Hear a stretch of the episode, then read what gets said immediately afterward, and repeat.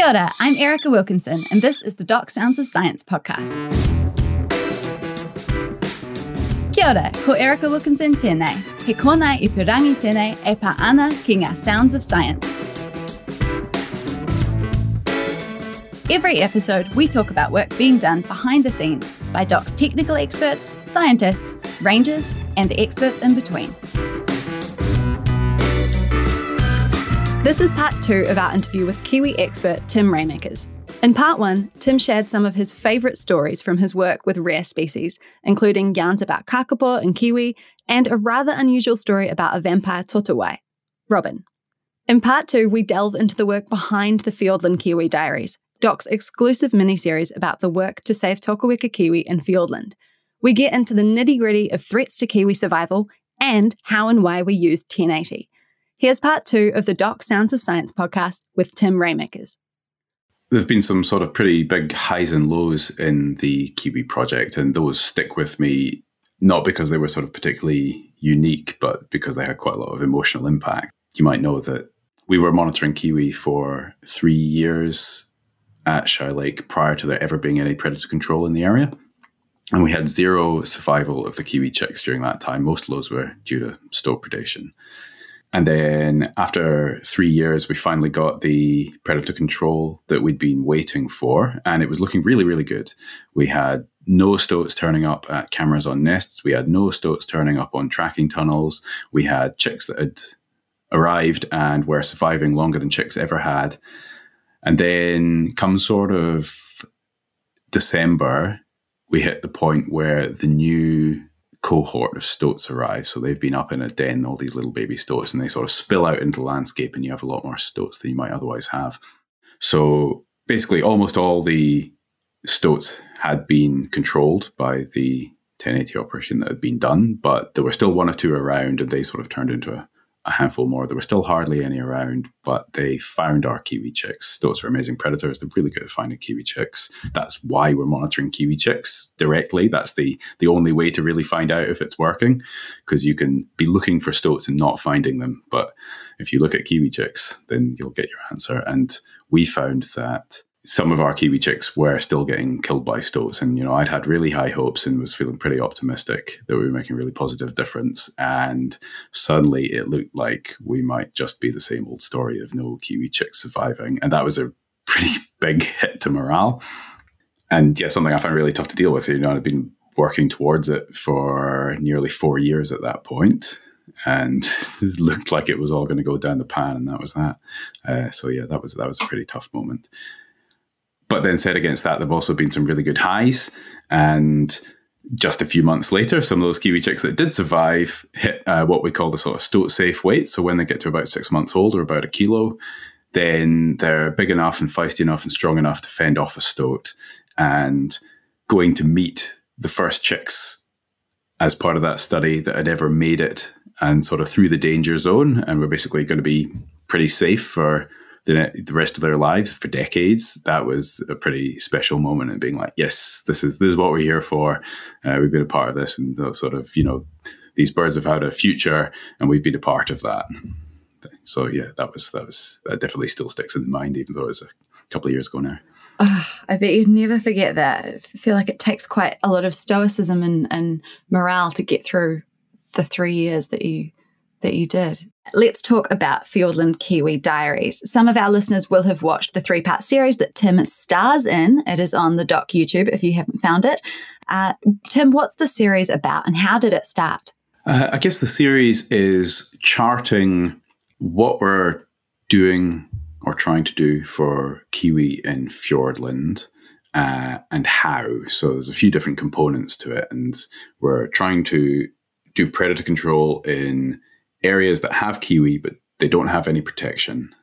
And the Shy Lake Kiwi Monitoring Program is about monitoring the kiwi to make sure that we're doing that in the best way and getting the results that we think we are. So we're not just doing a bunch of predator control and assuming it's working. We're actually testing it and we're saying, how can we do this the best way? And that's quite a long and involved process. It takes years. Um, I guess the Kiwi series is kind of charting that that that story from what's the status quo for most Kiwi in Fiordland and what happens when we intervene to try and improve the situation. Uh, and so it was, you know, the filming for that started before we had that answer. So it's been done in quite a genuine way, I think, of actually kind of charting that story. It's not acted, you know. Um, uh, and yeah, I guess it just like follows that that journey. So during the filming, you would have got through to the results. What what kind of results did you get? Well, prior to the predator control, over three years, we monitored 34 Kiwi chicks, and zero of those survived. Um, probably 80% plus of those were killed by stoats, and none of them made it to more than about six weeks old, which is a long way from the, the six months they need to get to to be safe. So, like, it was just absolutely hopeless, getting nowhere. It was worse than we expected. We knew it wasn't going to be great, but it was worse than we expected. And after the 1080 operation, we saw that we had probably, it was just over 20% survival of the Kiwi chicks in those couple of years. Not all of those dead ones were due to stoats. There was a variety of other reasons, where there's livestock, there's dead stock, and Fiordland's a hard environment. And Kiwi do have some natural predators as well. But yeah, stoats are the big thing, and they're the thing we can control. Uh, so I was probably hoping that we would have slightly better survival than that, but basically the numbers have been run by um, science experts, and it looks like that is enough to grow that kiwi population. So that was our goal: was to take a declining kiwi population and turn it into a growing kiwi population, and then to just sort of keep refining how we can do that best. So uh, it looks like we're achieving that, and uh, that's that's great. That's what we're here for. Can you tell us about the terrain that you're navigating? Yeah, it's hard. Fiordland is really steep and uh, really rugged and really wet. It's a difficult place to work and it's really remote as well. So, our study site at Shy Lake is just a little piece of the wider 1080 control area. So what we're doing is a sample, a representative sample. And we chose that site because it's the easiest place in the area to work. It's, that's the place that we can actually do the study. So everywhere else is a little bit harder. This place has got some nice terraces. You can follow around and get around the cliffs and things. Whereas everywhere else in the area is just like a swampy valley and then a cliff. And then there's some sort of gnarly tops. So I think it would be extremely difficult to have an effective trapping program there. I think the gaps between the trap lines would be too big. And I think it would be probably dangerous to try. People would get hurt. And it would be incredibly expensive as well. It's a really remote site. When you're getting people there to do those traps all the time, that's that's really expensive. You know, it, um, it's a helicopter ride to get out there every time, or, or an even more expensive boat ride the other thing about a trapping program, it's really good in some places, right? It's horses for courses. We've got big trapping programs in Fiordland that are successful, but there are reasons why they're good for those sites. For example, on nearby Resolution Island, we've got a trapping program, but 1080 is not really an option for us there because it doesn't have rats. And we need the rats to get the 1080 to the stoats. Tim, you mentioned you need rats in order to get it to the stoats. Could you just walk us through that? Yeah, that's right. We don't currently have a way to deliver 1080 directly to stoats. So the 1080 is in a little cereal pellet um, that gets uh, dropped from a helicopter, and the rats eat the pellet, and then the stoats eat what is now a toxic dead rat, and that's how the stoats get killed. So we don't have a way to directly deliver the toxin to those stoats at the moment. So we actually are dependent on having some rats, which are a problem in themselves, to get 1080 into stoats. But what we've discovered in this project is that we probably don't need as many rats as we thought. So typically, a lot of aerial 1080 operations around the country are focused on really big spikes in the rat population driven by um, elevated fruiting levels in the forest, and they are those operations are happening to combat extinction risks to the populations of those sites of the species we're trying to save. So we're like, oh, there's going to be like 10 times as many rats as there normally are. And that's going to be really, really bad news. For Kiwi, it's a little bit different. Kiwi are big enough that rats aren't really a direct threat to them like that. It's just stoats that we care about. And what we have seen in this project is that you can get effective control of stoats from a starting population of rats, which is way lower than those operations normally happen. And that actually opens some doors for us. That's that's really good news because it means we can do those operations kind of any time instead of being tied into those big spikes in the rat population, which means that there's a bit of a queue to get a lot of operations through at the same time. So this really gives us an opportunity to protect kiwi uh, across big scales that we, we didn't necessarily have before. Oh, there's a lot of strategic planning that must go into that. So, so the breeding pace of kiwi versus stoats is that the heart of the problem? Uh, it's certainly up there.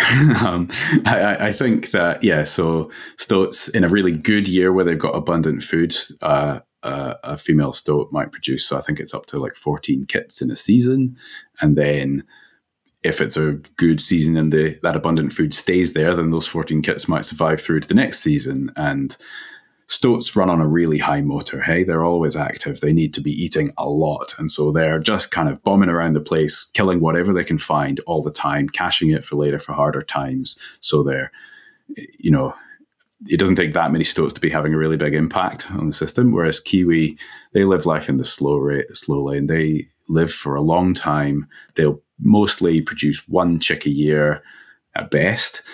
And it, it takes them a long time to build up a population.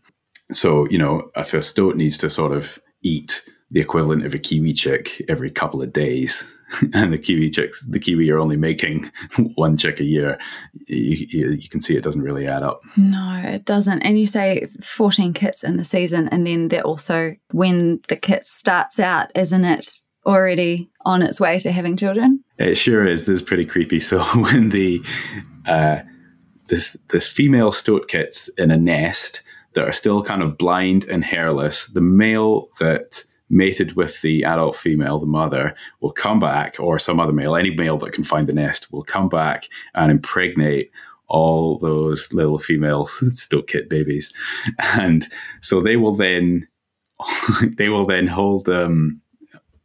Hold that pregnancy over the years they go out and into the environment. And whilst they won't actually have babies of their own until the following spring they're they're primed they're ready and that's what makes them so good at dispersing. So if they go into a new place like say they invade an island that doesn't have stoats they don't need to meet a male there. They're already pregnant and they're already ready. They're just a ticking time bomb. Oh my gosh. That is one of the most disgusting nature facts I've ever heard. Uh, it's fascinating, but it's horrible. What was it like having someone follow your work um, with a camera? I actually found it really fun doing the filming work. I've done some filming work before, both at Shy Lake with Kiwi and with um uh, in the Kakapo recovery program as well. And yeah, it's really nice. It's the nature of the site means that you can't have like a big elaborate setup. It's just one or maybe two people, and the cameras are really small now. And so they just come around in the hill with us and they do what we do. And it's a really collaborative thing, especially making this series. Um, then Belle, the director, and Lucy, when she came out, they're they're part of Doc. They're motivated by the same things that we are. We're all there for the same goal, and so we're working together. It was really fun. I, I'm always keen to kind of explain what we're trying to do because I definitely feel like we're fighting the good fight. And it was it was just a fun opportunity to get out there and do our job, um, but with a few extra tea breaks. So uh, onto Fiordland Kiwi Diaries, the the narrative. So the series follows that process, um, and you've mentioned that some chicks uh, were unfortunately killed. What happened to the stoats come back? Was that reinvasion? I think uh, initially it's hard to be exactly sure. What we did see was that prior to the 1080 operation, we were seeing stoats appearing on the cameras that were outside 90% of our kiwi nests. They were they were everywhere and they were coming back. You could see them coming back and it's just a matter of time before they encounter that little kiwi chick that's got to go out every time every night and feed you know? So you know and as soon as they just bump into them once then it's curtains and they're leaving a scent trail we were also seeing stoats on the tracking tunnels which is a tool that doc uses for monitoring pest levels out the environment. Basically, we were seeing loads of evidence of stoats all over the place. Then we did the 1080 operation and we stopped seeing any of that evidence. There was hardly anything around. There was nothing on the tracking tunnels. I think we did see one stoat on a camera that wasn't at a nest once. Um, it's really hard for us to say was that a stoat that managed to kind of sneak through? It just didn't happen to bump into uh, a toxic rat and it survived, or maybe it had come back into the block because they can go for seventy kilometers. They're the you know they're amazing travelers when they want to be. So we can't say exactly where that stoat came from, but what we could see was that very, very low numbers of stoats that were almost undetectable were still enough to be killing some of our kiwi. And so after the drop, we did see that after a really good, promising start, we did see that some of our kiwi were still kiwi chicks were still killed by stoats, and that was super demoralizing. Um, you know, you want everything to be perfect. You want to do, do, do the best you can for the birds, and you want you want it to be succeeding. But ultimately, as the season panned out, it was a real roller coaster emotionally. But we did actually see that it came to a positive conclusion in the end because we said had some of those kiwi chicks make it, and enough to be growing that population. And yeah, overall, basically, we did do, I think, what we set out to do. And I think the other thing to remember is that that year that that predator control operation happened was an unprecedented beech mast. And a beech mast is when the uh, native beech trees in the forest produce extra high levels of seed. That means there's loads of food for rats, and the rats go, they spike. And then there's loads of food for stoats in the form of rats, and the stoats go, they spike. So the reinvasion pressure from outside of the predator control area would have been unusually high. There's going to be a lot of hungry stoats roaming around, and they're going to be coming back into this area that doesn't have any kind of incumbent stoats or very few incumbent stoats. So that is a reason why we are still doing the monitoring program right now. So we've just done another 1080 operation three years later, and we're going to see in what we consider a little bit more of a kind of you know normal state of play what what the uh, what what the result is. I'm cautiously optimistic that we're actually going to see higher survival this time around, but time will tell. It's such a roller coaster, like you have talked about, and you're going through it, and you're uh, you know you really care about conservation. That's why you're in this role. You must feel beaten down by the process at times. How how do you and the team keep up that moral? Is it is it just an eyes on the prize focus thing? That's exactly it. Um, that's the goal that we've got to do, and we can't expect it to be easy the whole time. Uh, someone said to me not too long ago, "Oh man, conservation is really a two steps forward, one step back game, isn't it?" And that is so true. You've got to stick at it, and you've got to keep learning and improving. That wider kind of 1080 operation thing is supported by a really good network and loads of control and loads of thinking and loads of science, um, both within and outside of DOC. And we've just got to we've got to learn from what we see, and then we've got to use the, those lessons to get better. And yeah, you, you just got to keep at it because if you stop, you might as well have never started because things will eventually just go back to how they were, and how they were isn't good enough. No, how they were is not good enough. Uh, two steps forward, one step back seems like quite an investment, but one that is well worth it. so the kiwi that you're working with, Tokoeka kiwi, are a taonga species to Ngāi Tahu. Does your work involve keeping iwi informed about what's happening with kiwi? Yes, that's right. Um, so under the Te Tiriti o Waitangi, then DOC's got to protect Maori interests, and quite rightly, um, including taonga in our big backyard.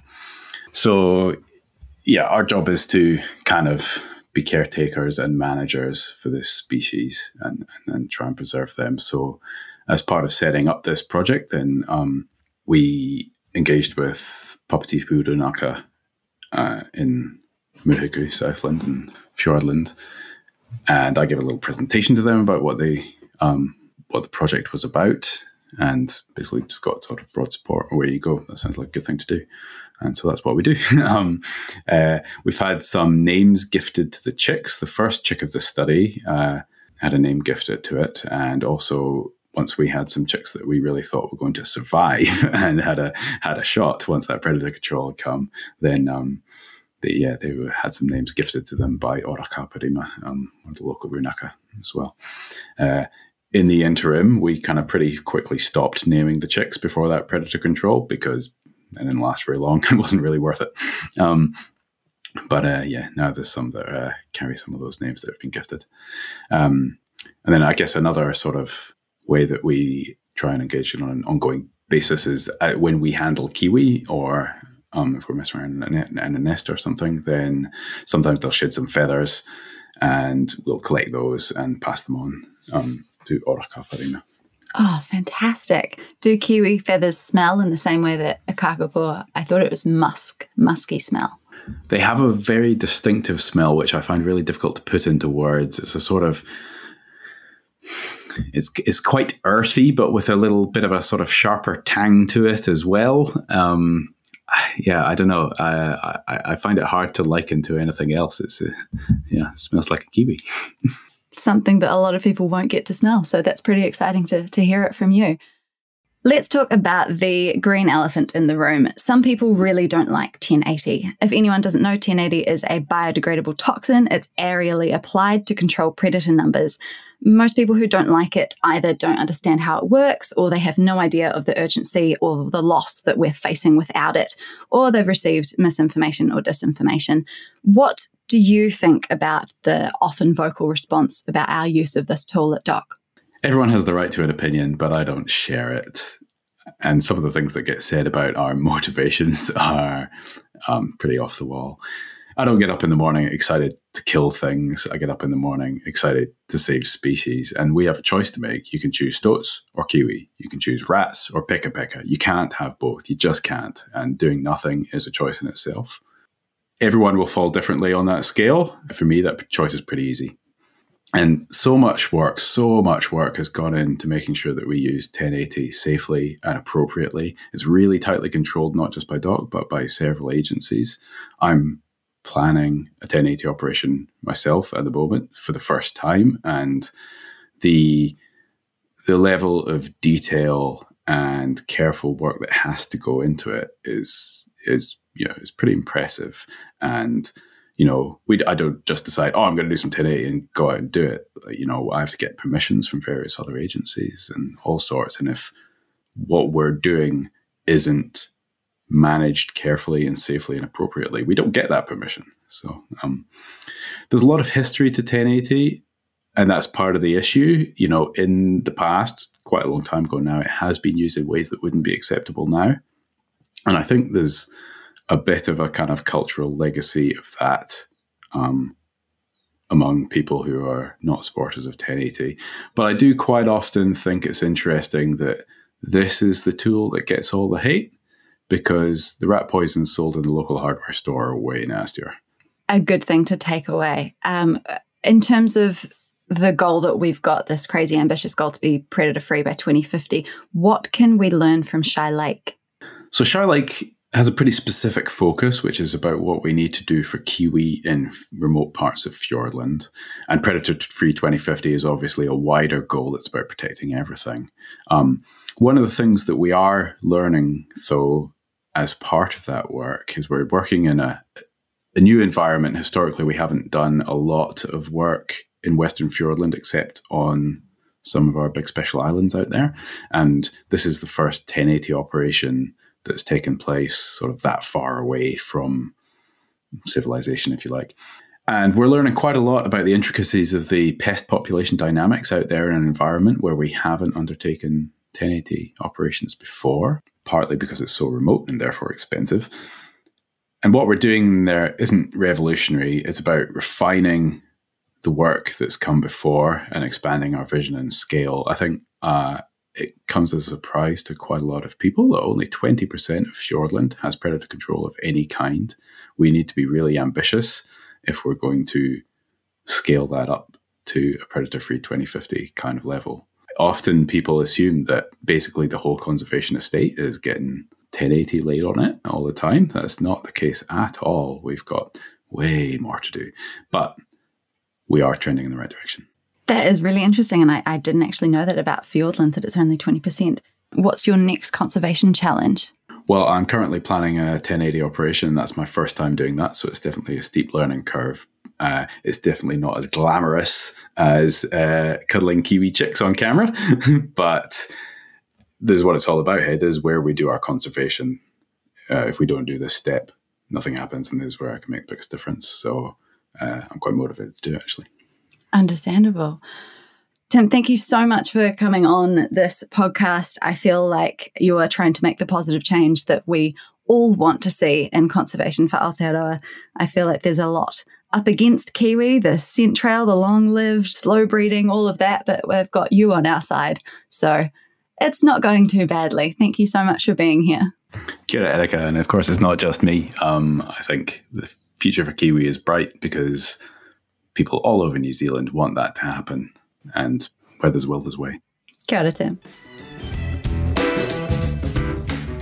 If you enjoyed this episode, make sure you watch the Fiordland Kiwi Diaries. All three episodes are available now on the Doc YouTube. Episode 1 introduces you to the Tokoeka Monitoring Project. Episode 2 is about the 1080 drop itself, and Episode 3 is the long awaited results with a roller coaster of emotion right the way through. Thank you for listening. I'm your host, Erica Wilkinson, and this has been the Doc Sounds of Science podcast. This show is available wherever you get your podcasts, or you can stream it off our website, doc.govt.nz. This show is produced by Jane Ramage with editing by Lucy Hollyoak. If you enjoyed this episode, show us some love with a five star rating.